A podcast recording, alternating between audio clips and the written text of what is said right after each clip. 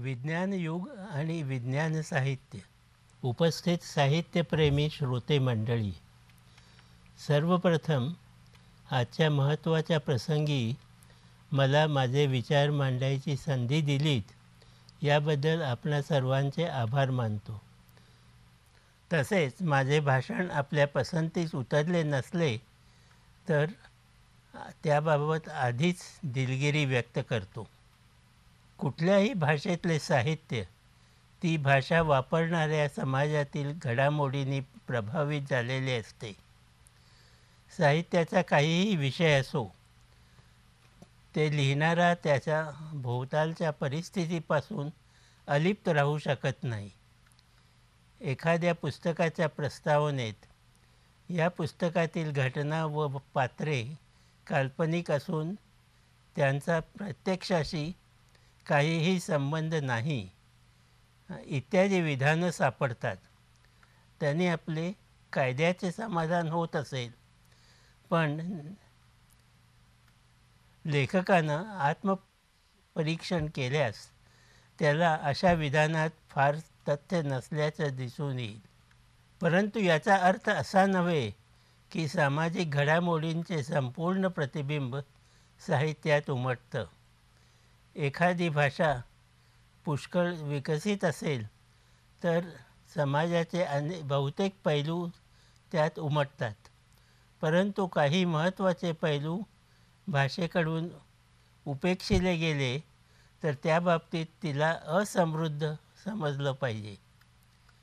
अशा मानदंडाद्वारे आपण असे म्हणू शकतो की इंग्रजी भाषा मराठी भाषेपेक्षा अधिक समृद्ध आहे. मराठीचे अपूर्णत्व सर्वात जास्त जर कुठे जाण जाणवत असेल तर ते विज्ञान साहित्याबाबतीत विसावे शतक हे विज्ञानाचं शतक म्हटल्यास चूक ठरणार नाही. आईन्स्टाईनचा सापेक्षतावाद प्लांक आईन्स्टाईन बोर यांचा पुंजवाद हे दोन महत्त्वाचे मूलभूत सिद्धांत. या शतकाच्या पहिल्या पंधरा वर्षात भौतिकशास्त्रज्ञाला मिळाले. अमूर्त गणिताच्या अनेक नव्या शाखा या शतकात चालू झाल्या. वर्षानुवर्षे न सुटू शकणारे प्रश्न चुटकीसरशी सोडवणारी गणक यंत्र या शतकाच्या सु उत्तरार्धात निघाली. विश्वाचे विराट दर्शन आणि अणूच्या अंतरंगाचं सूक्ष्म दर्शन मानवाला आज पाहायला मिळत आहे. जीवशास्त्राच्या मुळाशी असलेला डी एन ए रेणू शास्त्रज्ञांना सुमारे सहा दशकांपूर्वी गवसला. विज्ञानाची ही गडूळ झेप तंत्रज्ञानाच्या रूपाने मानवी जीवन अधिक प्रगत विकसित करायला कारणभूत ठरली. पण विज्ञान साहित्य म्हणजे काय? वैज्ञानिक संशोधनाचे प्रबंध किंवा एखाद्या विषयातील पोटशाखेत जाग जागतिक स्तरावरील संशोधनाचा आढावा यांना मी विज्ञान साहित्यात धरत नाही. परंतु एखादा वैज्ञानिक शोध जनसामान्यापर्यंत पोचवण्यासाठी लिहिलेले लेख मी विज्ञान साहित्यात धरेन. अर्थात एखाद्या वैज्ञानिक कल्पनेला मुळाशी धरून त्याभोवती रचलेली कथा किंवा कादंबरी मी विज्ञान साहित्य म्हणून मानली तर त्याबद्दल कोणाचा आक्षेप असू नये. मराठीतील विज्ञान साहित्याकडे वळण्यापूर्वी मी इंग्रजी भाषेतील काही उदाहरणं घेतो. केवळ एक अपवाद सोडून तो म्हणजे पहिलाच. यादीच्या शतकात विज्ञान युगाची चाहूल लागली असे म्हणायला हरकत नाही. टेलिग्राफ टेलिफोन आगगाड्या औद्योगिक क्रांती यांचा अनुभव अनेक देशांना झाला होता. अशा पार्श्वभूमीवर ज्यूल्स व्हर्न यानं ऐंशी दिवसात पृथ्वी प्रदक्षिणा अशासारखे पुस्तक लिहिले. या कादंबरीत कथानकात नमूद केलेल्या वैज्ञानिक साधनांचा उपयोग होताच परंतु विज्ञान कादंबरी म्हणता येईल असं त्याच्यात काय होतं? पृथ्वी प्रदक्षिणा पूर्वेकडे जात केली तर दिवस रात्र मिळून चोवीस तासाहून कमी होतात. आजच्या जेट विमानाने प्रवास करणाऱ्या प्रवाशाला याचा प्रत्यक्ष अनुभव लगेच येतो. पण जहाजाने प्रवास करणारा हळूहळू जात असल्याने तितकेसे त्याला तितकेसे हे जाणवत नाही. त्यामुळं सबंध पृथ्वी प्रदक्षिणा करून येणाऱ्याला एक दिवसाचा कालखंड वाचतो हा वैज्ञानिक तथ्याचा कथानकात कौशल्यानं उपयोग केला आहे म्हणून तिला विज्ञान कादंबरी म्हटलं पाहिजे. द्रष्टेपणासाठी लेखक वैज्ञानिक किंवा तंत्रज्ञ असायला पाहिजे असे नव्हे. ई. एम. फॉस्टर ज्यांचे पुस्तक वॅ पॅसेज टू इंडिया जगप्रसिद्ध आहे साहित्यिक होते विचारवंत होते पण विज्ञानाचे अभ्यासक नव्हते. मात्र विज्ञान आणि तंत्रज्ञान यांच्या वाढत्या वापरामुळे मानव अधिकाधिक यंत्रावलंबी होत चालला आहे हे त्यांना दिसत होते. सहा दशकांपूर्वी यंत्र थांबते द मशीन स्टॉप्स या कथेत त्यांनी ज्या यंत्रावर मानवी संस्कृती सर्वस्वी अवलंबून आहे. ते यंत्र थांबल्यावर त्या संस्कृतीचे काय हाल होतील याचे चित्र रंगवले आहे. वीज पुरवठा बंद झाला की न्यूयॉर्कसारख्या अतिप्रगत शहरातील लोकांचे कसे हाल झाले त्याचं प्रात्यक्षिक पाहून ती कथा अतिरंजित वाटत नाही. परंतु विज्ञानाचे मनोरंजक चित्र समाजापुढं उभे करायचे काम अनेक लेखकांनी केले आहे. विज्ञानाची ओळख जनसामान्यास करून देण्याची प्रथा एकोणीसाव्या शतकात मायकेल फॅरेडे याने सुरू केली. फॅरेडेने भाष भाषणे प्रयोग प्रात्यक्षिके लेखन आदी करून आपले शोध सोप्या भाषेत समजावून सांगितले. त्या प्रयत्नातून जन्माला आलेली विज्ञान संस्था रॉयल इन्स्टिट्यूशन आजही ते काम चोखपणे बजावित असते. अशा पार्श्वभूमीवर मराठी साहित्याकडं पाहिलं की त्यात विज्ञान साहित्य किती अल्प प्रमाणात आहे ते दिसून येईल. विज्ञान कथा लेखक केवळ हाताच्या बोटावर मोजण्या इतके आणि प्रतिष्ठित साहित्यिकांमध्ये विज्ञानाबद्दल आदर असला तरी एक प्रकारची भीती दिसून येते. विज्ञान म्हणजे आपल्या आकलनापलीकडले असा बहुतेक साहित्यिकांचा ग्रह झालेला असल्याने ते आपली प्रतिभा विज्ञानाच्या दिशेनं चालवायला धजत नाहीत. अनेकदा वाचक किंवा श्रोते हे देखील आपल्याला वैज्ञानिक तथ्य समजणारच नाहीत असा ग्रह बाळगतात. विज्ञान कथा लेखकांची ही अवस्था तर विज्ञान समाजापर्यंत मनोरंजक पद्धतीनं मांडण्याचे काम किती लोक करतात? सुदैवानं तसे लेखन करणाऱ्यांच्या संख्येत वाढ होत आहे. काही वृत्तपत्रात आठवड्याचा एक दिवस पानभर मजकूर विज्ञानाबद्दल असतो. काही विनियतकालिकात देखील विज्ञानाविषयीत माहिती सापडते. सृष्टीज्ञानसारख्या नियतकालिकेने तर विज्ञान युगाची चाहूल खूप आधीपासून ओळखली होती. तरी देखील अद्यापी समाजात विज्ञानाचे पाय रोवलेले नाहीत याची पदोपदी जाणीव होते. खगोलशास्त्र आणि फलज्योतिष यांच्यातला मूलभूत फरक अजून तथाकथित सुशिक्षितांना देखील कळत नाही हे पाहून मन खिन्न होते. तुम्ही फलज्योतिषाला विज्ञान म्हणत नाही याचे कारण तुमची मनोवृत्ती पूर्वग्रह दूषित आहे असा आरोप जेव्हा माझ्यासारखा वैज्ञानिकांवर केला जातो तेव्हा हसावं की रडावं हे कळत नाही. विज्ञानाची शाखा म्हणून घेऊ जे इच्छिणाऱ्या विषयाला काही कसोट्यांवर उत्तीर्ण व्हावे लागते. या कसोट्या फलज्योतिषाला लावून पाहिल्यावर त्यात तो विषय अनुत्तीर्ण ठरतो. हे हे अनेक प्रयोगांती अनेक वैज्ञानिकांनी सप्रमाण सिद्ध केलं आहे. असे असून भारताच्या राजधानीत आंतरराष्ट्रीय मेळाव्यात फलज्योतिषावर मंत्री लोक समर्थनपर भाषणं देतात.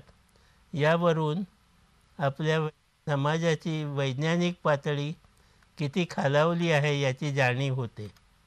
सर्वसामान्य माणसाची अर्थात भारतातील एक अशी गोड गैरसमजूत आहे की विज्ञान आधुनिक विज्ञान आणि तंत्रज्ञान हे आपल्या पूर्वजांना माहीत होते आणि ते वेदादी करून पुरातन वाङ्मयात समाविष्ट आहे. या बाबतीत वस्तुस्थिती काय आहे ते थोडक्यात नमूद करतो. जर पुरातन समाज वैज्ञानिकदृष्ट्या अतिप्रगत असेल तर त्याचे प्रतिबिंब पुरातन साहित्यात सापडायला पाहिजे. पुष्पक विमान क्षेपणास्त्र दूरदृष्टी इत्यादींची उदाहरणं पुराणात सापडतात. परंतु ती गोष्टीरूपाने आहेत. ज्याला आपण गणितीय विज्ञान वाङ्मय म्हणतो त्या स्वरूपात नाहीत. शेवटी आणखी एक मुद्दा एखादी विज्ञानकथा व कादंबरी उत्तम वैज्ञानिक कल्पनेवर आधारित असूनही साहित्यिक गुणांच्या अभावामुळं वाईट लेखनशैली अपूर्ण स्वभावचित्र इत्यादी. निकृष्ट ठरेल. त्याउलट विज्ञानात नापास झालेली कादंबरी साहित्यिक गुणामुळे वाचनीय ठरेल. अशा स्थितीतही विज्ञान कथेचे निकष लावल्यास मी पहिल्या रचनेला दुसरीपेक्षा अव्वल स्थान देईन. ऐतिहासिक कादंबऱ्यांच्या बाबतीत मी असेच परीक्षण करेन. जरी साहित्य रचना म्हणून एखादी कादंबरी गाजली असेल पण तिने इतिहासाची प्रतारणा केली असेल तर ऐतिहासिक कादंबरी म्हणून तिला कमी लेखलं पाहिजे. थोडक्यात आपण जेव्हा विज्ञान साहित्याचं मूल्यमापन करतो तेव्हा ते ज्या विज्ञानावर आधारलेले आहे ते पण तपासले पाहिजे. आता शेवटी मी आलो विज्ञान कथा आणि मी. तो दिवस मला चांगला आठवतो जेव्हा मला विज्ञान कथा लिहिण्याची उर्मी आली. एकोणीसशे चौऱ्याहत्तर साली अहमदाबाद येथं एक परिसंवाद होता. एका नामवंत वैज्ञानिक संस्थेनं त्या परिसंवादाचे आयोजन केले होते. परिसंवादातील वक्ता श्रोत्यांना झोप आणण्याचे काम चोख बजावत होता. अगदी थोडे श्रोते व्याख्यान ऐकण्याचा केविलवाणा प्रयत्न करत होते. मी मात्र त्या व्याख्यानाचा नाद केव्हा सोडून दिला होता? पण मग वेग कसा घालवायचा? नेमकं अशाच एका क्षणी मला असे वाटले आपण आता कथालेखन का सुरू करू नये? परिसंवादाच्या संयोजकांनी पुरवलेले कागद मी पुढे ओढले आणि लिहिण्यास सुरुवात केली. त्यावेळी वक्त्याचा गोड गैरसमज झाला असेल की मी त्याच्या लेक्चरच्या नोट्स उतरवतो आहे कृष्णविवर ही कथा प्रकाशात आली ती अशी. विज्ञान कथा लिहिण्याचा तो माझा पहिलाच प्रयत्न होता. ही कथा मी मराठीत लिहिली. मराठी विज्ञान परिषद मुंबई या संस्थेनं आयोजित केलेल्या विज्ञान कथा स्पर्धेसाठी कथा पाठवावी असा विचार माझ्या मनात घोळत होता. स्पर्धेच्या संयोजकांनी कथेच्या लांबीबद्दल शब्दसंख्येबद्दल ज्या अटी घातल्या होत्या त्यामध्ये माझी ही कथा बसत होती. मी प्रवेश पत्रिका भरली ती मात्र कचरतच. नारायण विनायक जगताप या नावानं मी प्रवेश पत्रिका भरली. मी धारण केलेल्या नावाची आद्याक्षरे माझ्या खऱ्या नावाच्या आद्याक्षरांच्या बरोबर उलट्या क्रमाने होती. मराठी विज्ञान परिषदेचे पदाधिकारी माझे नावच काय तर हस्ताक्षर ओळखली. अशी भीती वाटल्याने मी ती कथा माझ्या पत्नीस लिहून काढण्यास सांगितली व स्पर्धेसाठी एक एका वेगळ्या पत्त्यावरून पाठवून दिली. माझ्या त्या कथेला प्रथम पारितोषिक मिळाले हे जेव्हा मला समजले तेव्हा मला सुखद धक्का बसला. मी विज्ञान कथा लिहू शकतो याचे समाधान झाल्यामुळं. मी त्यापुढं आणखी कथालेखन करण्याचा विचार फार गांभीर्याने न करता तेथेच थांबणार होतो. पण मला अनपेक्षित अशी एक घटना घडली. श्रीमती दुर्गाबाई भागवत यांनी अखिल भारतीय मराठी साहित्य संमेलनाच्या आपल्या अध्यक्षीय भाषणात माझ्या लिखाणाचा गौरव केला. पुढे तर श्री मुकुंदराव किर्लोस्कर यांनी भविष्यवाणी केली की पुढे मागे मी मराठी साहित्य संमेलनाचे अध्यक्षस्थान भूषवीन. महान व्यक्तींनी खास प्रसंगी केलेल्या वक्तव्यामुळं नवे प्रवाह निर्माण होण्यास मदत होते. मग विज्ञान कथा यापासून अलिप्त कशी राहील त्या संमेलनानंतर विज्ञानकथा हे मराठी साहित्याचं एक अंग बनले. विज्ञान कथा हवीच असे वि नियतकालिकाच्या संपादकांना वाटू लागले. दिवाळी अंकाचे संपादक विज्ञानकथेसाठी विचारणा करू लागले. दररोज अनेक पत्रे येऊ लागली. हे सर्वच मला सर्वस्वी अनपेक्षित होते. याबाबत एक मुद्दा स्पष्ट करणं मला आवश्यक वाटतो. मी विज्ञान कथा लिहिण्यापूर्वी मराठीमध्ये विज्ञान कथा लिहिल्या गेल्या आहेत. अगदी एकोणीसशे पंधरामध्ये मनोरंजन मासिकात श्रीधर बाळकृष्ण रानडे यांची विज्ञान कथा प्रकाशित झाली होती. त्यानंतर त्या शतकाच्या पाचव्या आणि सहाव्या दशकात बरेच विज्ञान कथाकार तयार झाले. काहींनी स्वतःचे साहित्य निर्माण केले तर काहींनी भाषांतर केले. दपान खांबेटे नारायण धरप भारा भागवत ही काही यातील नावे आहेत. सर्वच लेखकांची नावं मी देऊ शकत नाही पण मराठीत विज्ञान कथेच्या उगमाबाबतची वस्तुस्थिती स्पष्ट केली आहे असे मला वाटते. विज्ञान कथा लिहिण्यास मी का प्रवृत्त झालो? मला असं वाटते मी खगोलशास्त्राचा विद्यार्थी असल्याने सत्य काय आहे आणि कथा कादंबऱ्यामध्ये काय सांगितले जाते याची मला जाणीव आहे. पृथ्वीवरचे आपले अस्तित्व ध्यानात घेतले तर हे समजते की माणूस इवलास आहे आणि त्याच्या भोवतालचे विश्व अफाट आहे. हे सारे विश्व समजून घेणे तसे खूप अवघड आहे. आपण समजतो त्यापेक्षा हे विश्व अधिक गूढ आहे. इतकेच काय? आम्ही समजू शकू? त्यापेक्षाही ते अधिक गूढ आहे असे जे बी एस हॉल्डेन शास्त्रज्ञ म्हणतात. जे स्वतः शास्त्रज्ञ आहेत आणि विज्ञानकथा लिहितात त्यांना एक फायदा मात्र नेहमी होतो. एखाद्या वैज्ञानिक प्रश्नाविषयी त्यांना जे वाटते ते आपल्या कथेमध्ये अधिक प्रभावितपणे सांगू शकतात. असे करण्याची मुभा त्यांना त्या विषयासंबंधीच्या शोध निबंध प्रसिद्ध करताना नसते. शोध निबंधात तथ्यावर भर दिला जातो व अटकळींना दुय्यम स्थान असते. मी विज्ञान कथा का लिहितो? दररोजच्या संशोधन कामातून विरंगुळा मिळावा विश्वातील एखादा थरारक अनुभव द्यावा म्हणून विज्ञानाचे महत्त्व आणि वैज्ञानिक दृष्टिकोन समाजाला मिळावा यासाठी काही समीक्षक अशी तक्रार करतात की माझ्या कथेतील पात्रे खूपदा इंग्रजी शब्दांचा वापर करतात? त्या समीक्षकांना माझे उत्तर असे की इंग्रजी शब्दांचा उच्चार न करता त्यांनी दिवसभर मराठी बोलून दाखवावे. त्यांना कळेल की किती इंग्रजी शब्द हे दैनंदिन जीवनात किती रूढ झाले आहेत. इतर भाषातील शब्द आपल्या भाषेत आल्यामुळं भाषा विकसित होते समृद्ध होते असे मला सुचवायचे आहे. आज शुद्ध समजले जाणारे बरेच शब्द कधी काळी बाहेरूनच आले होते हे विसरून चालणार नाही. इंग्रजी भाषा विज्ञानाची भाषा म्हणून मान्यता पावलेली भाषा आहे. जगभर ती वापरली जाते आणि म्हणून T V telephone fax radar rocket हे इंग्रजी शब्द कथामधून वापरले जाणे स्वाभाविक आहे.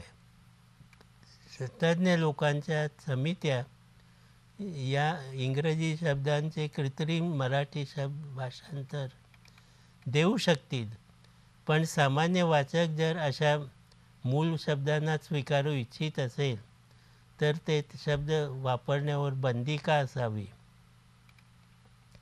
माझ्या धूमकेतूवरील कथेवर टीका करताना एका समीक्षकाने गंमतच केली.